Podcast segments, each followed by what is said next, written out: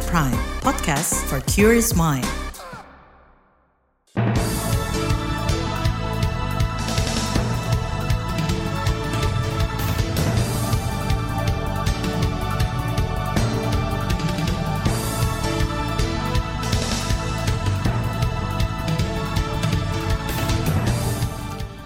Selamat pagi saudara, senang sekali kami bisa menjumpai Anda melalui program Buletin Pagi edisi Rabu 11 Januari 2023. Saya Naomi Liandra.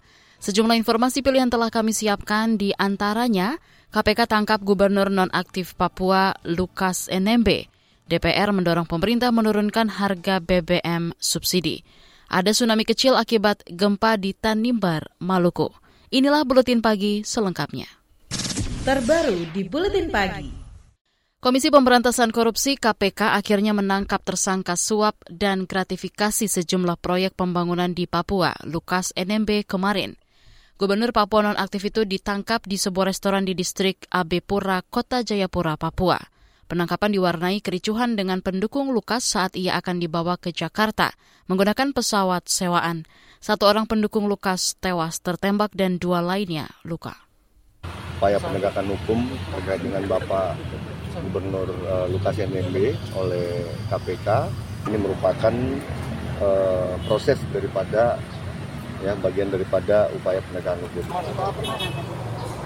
Ya kalau lihat dari manifest pesawat ya ke Jakarta ya, mau ke Jakarta kan ya.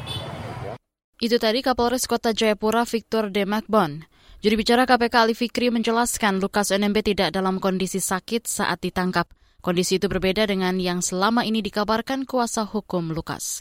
KPK berdalih hal itu jadi faktor lambatnya penangkapan Lukas NMB, sebab kuasa hukum Lukas mengirimkan dokumen terkait kondisi medis Lukas hingga meminta izin berobat di Singapura. Kami juga tidak percaya juga terkait dengan kondisi kesehatan tersangka dimaksud dari hasil pemeriksaan secara faktual begitu ya yang kemudian kami juga bekerjasama dengan dokter di internal KPK dan juga dokter Ikatan Dokter Indonesia begitu. Artinya bahwa kesimpulan KPK sementara saat itu benar yang bersangkutan itu sesungguhnya tidak sakit. Usai tiba di Jakarta selasa malam, Lukas langsung diperiksa kesehatannya di RSPAD Gatot Subroto. Rencananya Lukas akan diperiksa KPK Rabu siang usai menjalani pemeriksaan kesehatan. Lukas NMB ditetapkan sebagai tersangka suap dan gratifikasi sejumlah proyek pembangunan di Papua pada September tahun lalu. Sejak penetapan tersangka, Lukas mangkir dua kali dari pemeriksaan dengan alasan sakit. Penangkapan Gubernur Papua Lukas NMB turut direspons Presiden Joko Widodo. Kita hormati.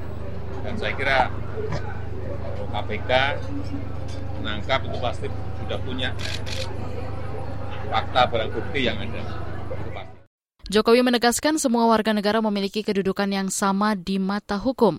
Oleh karenanya, ia meminta masyarakat menghormati proses hukum yang berlaku. Sementara itu, Komisi Hukum DPR menilai kinerja KPK tidak maksimal dalam menahan koruptor yang telah dinyatakan tersangka seperti Gubernur nonaktif Papua Lukas NMB. Menurut anggota Komisi Hukum DPR Johan Budi Sabto Pribowo, hal itu terlihat pada penanganan kasus Lukas NMB yang lebih banyak drama dan sandiwara. Ini bukan soal menindak lebih keras atau tidak keras. Menetapkan seorang tersangka itu kan sudah satu bagian dari proses penyidikan-penyidikan. Ini kan persoalan menahan atau tidak menahan. Lukas kan menjadi tersangka kan, udah lama kan. Jadi bagaimana caranya gitu ya. Dulu pernah ada ide gitu ya. Ketika seseorang ditetapkan menjadi tersangka, maka dia langsung ditahan. Dulu itu begitu, diperiksa, ditetapkan sebagai tersangka, kemudian langsung ditahan. Sehingga tidak ada peluang untuk tersandiwara. Johan Budi yang juga bekas juri bicara KPK itu mendorong lembaga anti rasuah lebih cerdik dalam menahan tersangka yang telah ditetapkan sebagai tersangka. Hal ini untuk mencegah presiden buruk untuk kembali terjadi. Johan Budi menyatakan operasi tangkap tangan bisa tetap dilakukan sebagai upaya peningkatan kinerja penindakan KPK. Sementara itu kritik juga dilayangkan LSM Masyarakat Anti Korupsi Indonesia MAKI. Koordinator MAKI Boyamin Saiman menyebut KPK lemah menangani kasus Lukas NMB.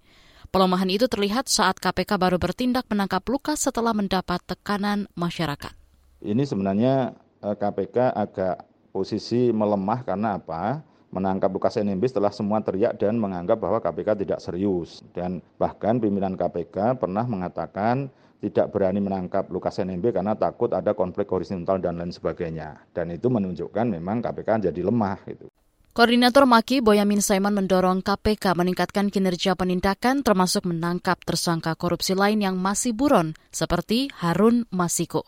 Boyamin juga berharap KPK bisa mengembangkan kasus Lukas NMB, sebab menurut Maki ada dugaan perbuatan melawan hukum dan penyalahgunaan wewenang. Hakim tolak pra-peradilan Hakim MA Gazal Basaleh. Informasinya akan hadir sesaat lagi. Tetaplah di Buletin Pagi KBR. You're listening to KBR Pride, podcast for curious mind. Enjoy!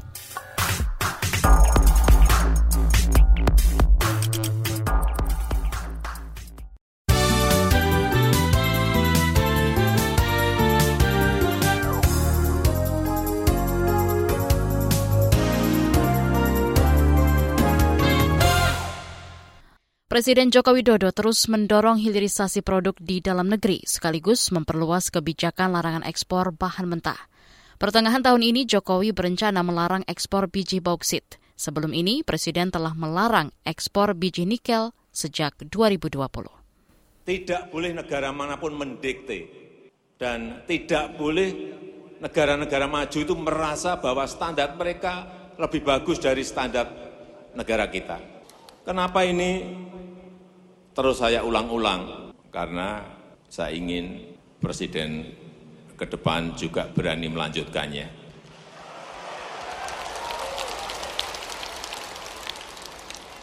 Tidak gampang ciut nyali, tidak gentar demi kepentingan bangsa, demi kepentingan negara. Presiden Jokowi menginginkan Indonesia tidak selalu menjual bahan mentah ke luar negeri seperti yang sudah terjadi sejak era kolonial, sebab hal itu tak memberikan nilai tambah bagi ekonomi nasional. Jokowi mencontohkan nilai ekspor nikel Indonesia melonjak hingga 300-an triliun rupiah saat ia melarang ekspor biji nikel. Kita ke soal lain, Komisi Energi DPR mendorong pemerintah menurunkan harga BBM bersubsidi.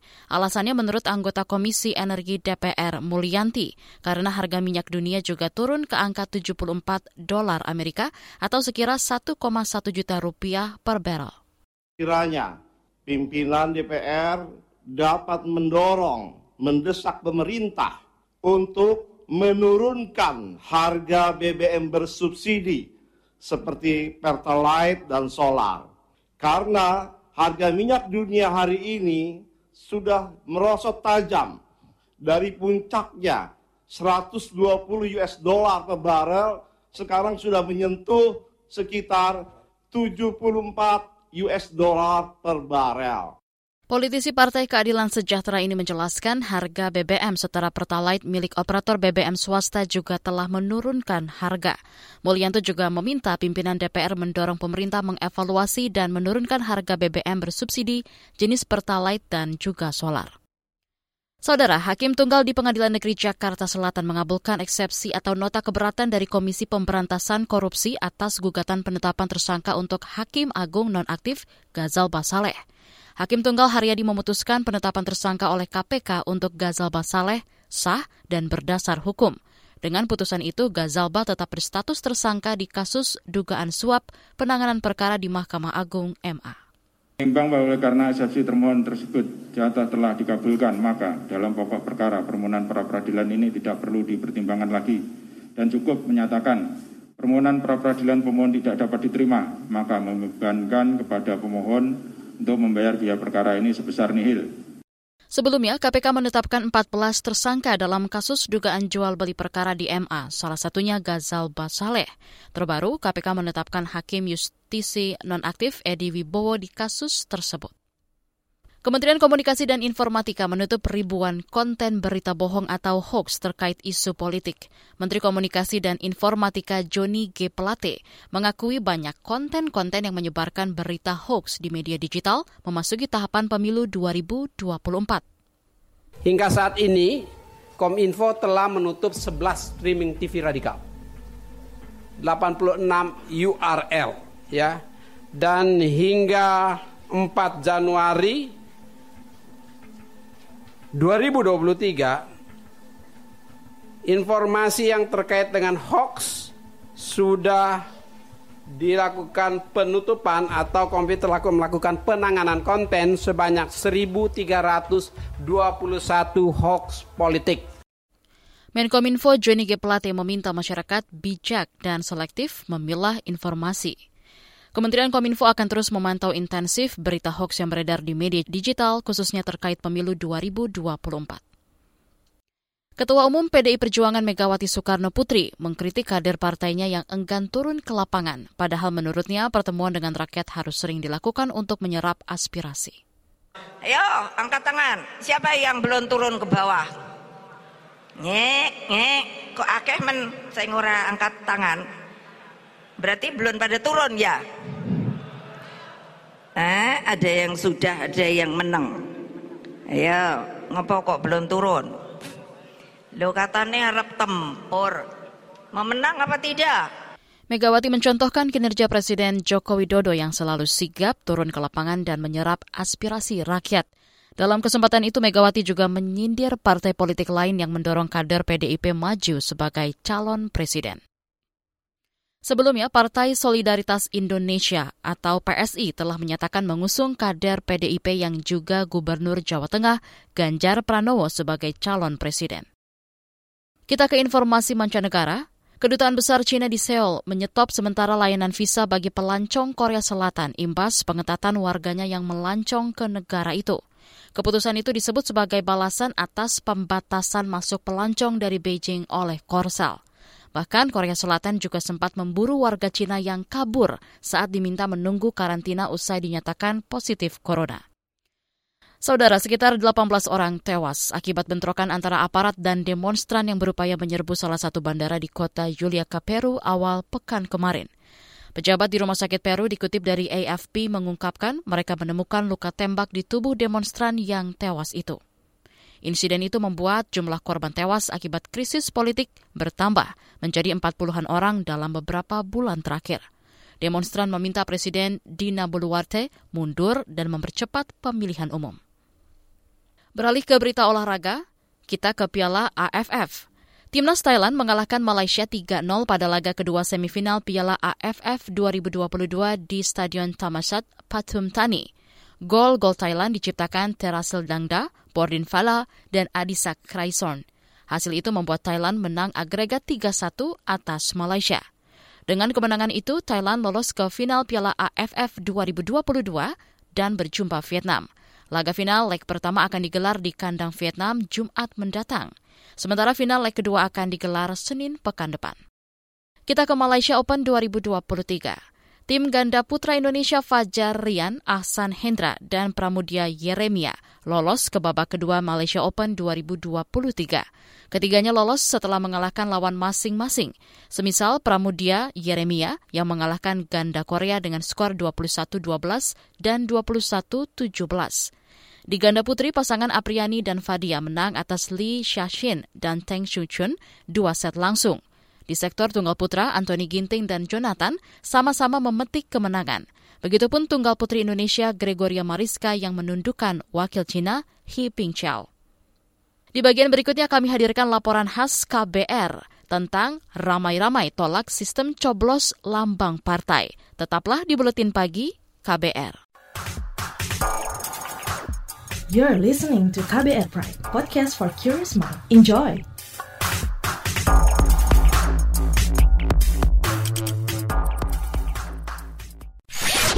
Commercial break.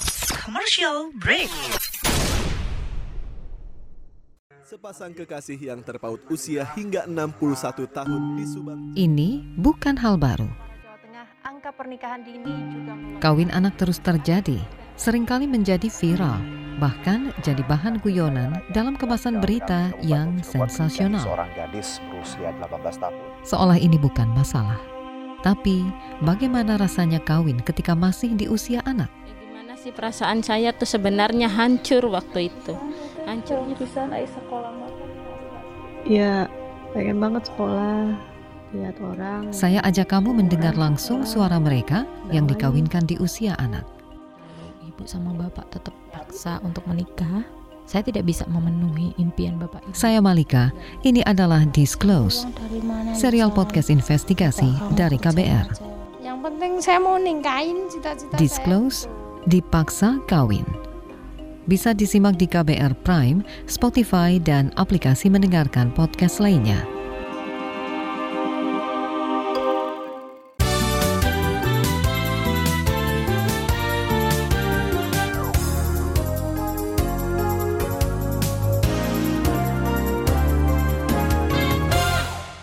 Anda masih bersama kami di Buletin Pagi KBR. Saudara, sistem pemilu proporsional terbuka dan tertutup kini menjadi perdebatan sejumlah kalangan. Sistem proporsional terbuka kini tengah digugat ke Mahkamah Konstitusi karena memunculkan beragam masalah. Mereka menginginkan sistem proporsional tertutup. Namun sistem ini mendapat penolakan luas dari partai politik dan masyarakat sipil. Mengapa? Simak laporan khas KBR yang disusun reporter KBR Mutia Kusuma Wardani. Saudara pekan depan Mahkamah Konstitusi bakal menggelar sidang uji materi Undang-Undang Pemilu mengenai sistem pemilu proporsional terbuka. Agenda sidang adalah mendengarkan keterangan Presiden, Komisi Pemilihan Umum, dan DPR.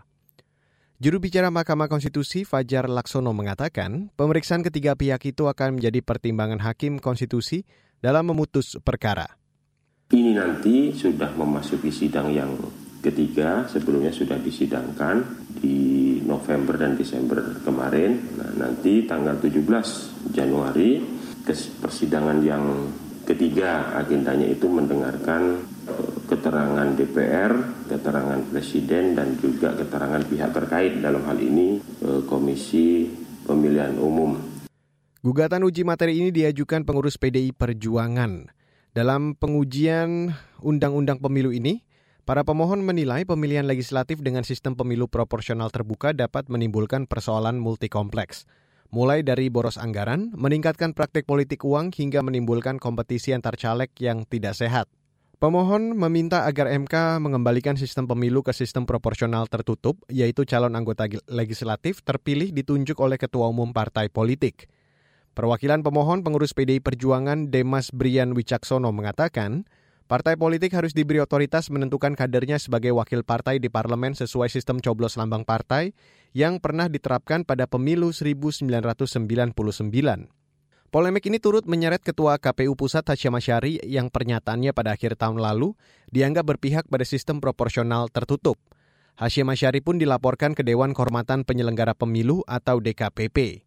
Namun dugaan keberpihakan itu ditepis KPU. Tenaga ahli KPU Andika Pranata Jaya menegaskan, lembaganya patuh terhadap putusan Mahkamah Konstitusi. Ia menekankan KPU tidak pernah membentuk opini terkait penerapan sistem pemilu proporsional tertutup pada pemilu 2024. KPU adalah pelaksana undang-undang. Begitu memang uh, perintah undang-undang sampai hari ini kan kita uh, secara uh, terbuka begitu ya. Nah, tapi nanti kalaupun perintah undang-undangnya dilakukan secara uh, tertutup, maka tentu KPU berkewajiban untuk melaksanakan perintah undang-undang. Gugatan uji materi serta pernyataan Ketua KPU itu mendapat kritik dari sejumlah partai politik. Mereka menilai Ketua KPU dianggap melampaui wewenang yang dimilikinya. Dari sembilan partai yang punya kursi di DPR, delapan partai menolak sistem proporsional tertutup. Lima di antaranya merupakan partai pendukung pemerintah. Akhir pekan lalu, delapan partai politik itu mengadakan pertemuan dan berkomitmen menolak wacana penyelenggaraan pemilu 2024 dengan sistem proporsional tertutup. Inisiator pertemuan, yakni Ketua Umum Partai Golkar Erlangga Tarto mengatakan, sistem proporsional tertutup merupakan bentuk kemunduran demokrasi sebab rakyat tidak bisa memilih langsung anggota DPR dan DPRD yang dicalonkan partai politik. Mereka juga meminta KPU menjaga independensi. Yang keempat, kami mengapresiasi kepada pemerintah yang telah menganggarkan anggaran pemilu 2024 serta kepada penyelenggara pemilu, terutama KPU, agar tetap menjalankan tahapan-tahapan pemilu 2024 sesuai yang telah disepakati bersama. Berbeda dengan suara mayoritas parpol, PDIP mendukung sistem proporsional tertutup. Namun, Ketua DPP PDIP Puan Maharani menegaskan partainya akan mengikuti putusan MK. Jadi kalau memang kemudian uh, judiciary yang ada adanya judicial review akan kemudian uh, apa namanya mengusulkan proporsional tertutup ya silakan saja bagaimana MK memutuskan toh kemarin-kemarin juga proporsional terbuka PDI Perjuangan juga mengikuti hal tersebut. Pemilu dengan sistem coblos lambang partai saja juga mendapat penolakan luas dari masyarakat. Pengamat politik dari Saiful Mujani Research and Consulting atau SMRC, Sirojudin Abbas mengatakan, berdasarkan survei mayoritas masyarakat menginginkan bisa memilih langsung wakil rakyat mereka. Kalau kita tanya, apakah undang-undang pemilu yang mendorong lahirnya uh, sistem pemilihan yang lebih liberal, lebih lebih memberikan ruang kebebasan pada individu untuk memilih langsung calonnya, apakah itu keinginan masyarakat luas? Belum tentu juga. Itu adalah konsensus elit. Itu sebabnya kalau kita lihat saat ini gitu ke apa pada opini publik clear betul sebetulnya. Di atas 70% masyarakat menginginkan pemilihan itu anggota ang, pemilihan anggota DPR dan uh, eh, DPRD itu dipilih langsung oleh oleh oleh masyarakat, bukan oleh partai politik. Dan saudara laporan ini disusun Mutia Kusumawardani, saya Reski Mesanto. Informasi dari berbagai daerah akan hadir usai jeda, tetaplah bersama Buletin Pagi KBR. You're listening to KBR Pride, podcast for curious mind. Enjoy!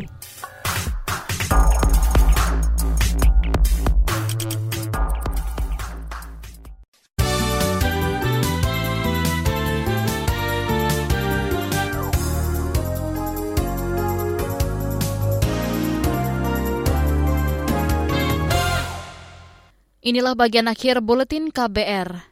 Saudara, gelombang tsunami kecil terjadi akibat gempa bermagnitudo 7,5 di Maluku Tenggara Barat, Maluku, Senin pekan ini.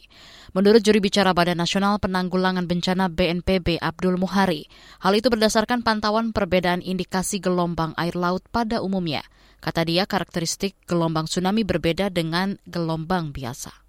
Uh, hasil analisis kita melihat tide gauge itu uh, ada sangat tsunami sangat kecil hanya dalam tanda kutip ya hanya 7 cm setelah uh, terjadi gempa ini. Karena memang gempanya gempa dalam dan uh, untuk kedalaman gempa 130 km ini yeah. meskipun cukup besar itu harusnya tidak menimbulkan tsunami. Meskipun kemudian kita lihat masih ada uh, indikasi gelombang tsunami dengan uh, periode yang berbeda dengan periode gelombang gelombang laut biasa itu tadi juri bicara BNPB Abdul Muhari.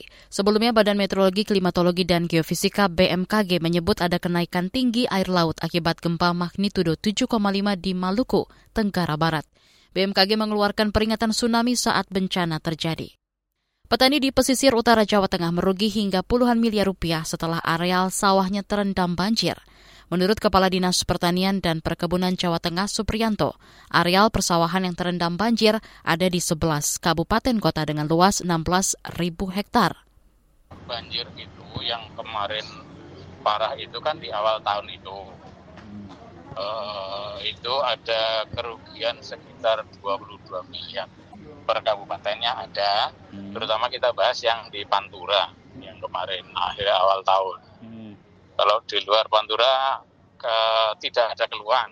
E, catatan kerugian itu kan setelah tiga hari kejadian. Kalau setelah tiga hari kok ternyata tanaman itu mati di umur tertentu, kemudian itu yang sudah mulai e, pertumbuhan generatif, pertumbuhan yang sudah mau menghasilkan biji Kepala Dinas Pertanian Jateng Supriyanto menambahkan banjir juga membuat 750-an hektar sawah gagal panen di Kabupaten Pati dan Kudus.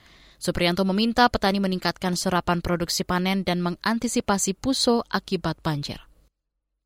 Saudara, perajin barongsai di Cirebon, Jawa Barat mulai kebanjiran pesanan menjelang Imlek. Menurut perajin barongsai dan liong di Desa Serang, Kabupaten Cirebon, Tri Siswoyo, pesanan barongsai berdatangan dari daerah seperti Bandung, Bogor, Palembang, termasuk dari Cirebon.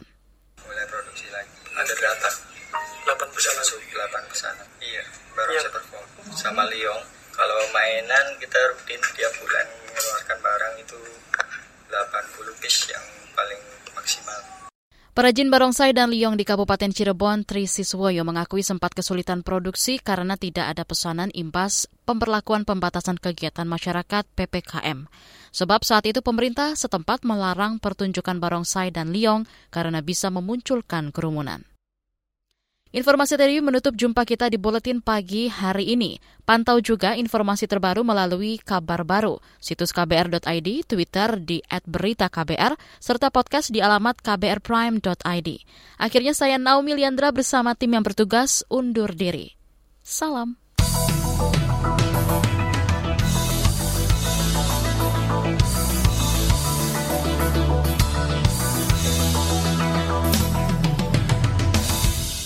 KBR Prime, cara asik mendengar berita. KBR Prime, podcast for curious mind.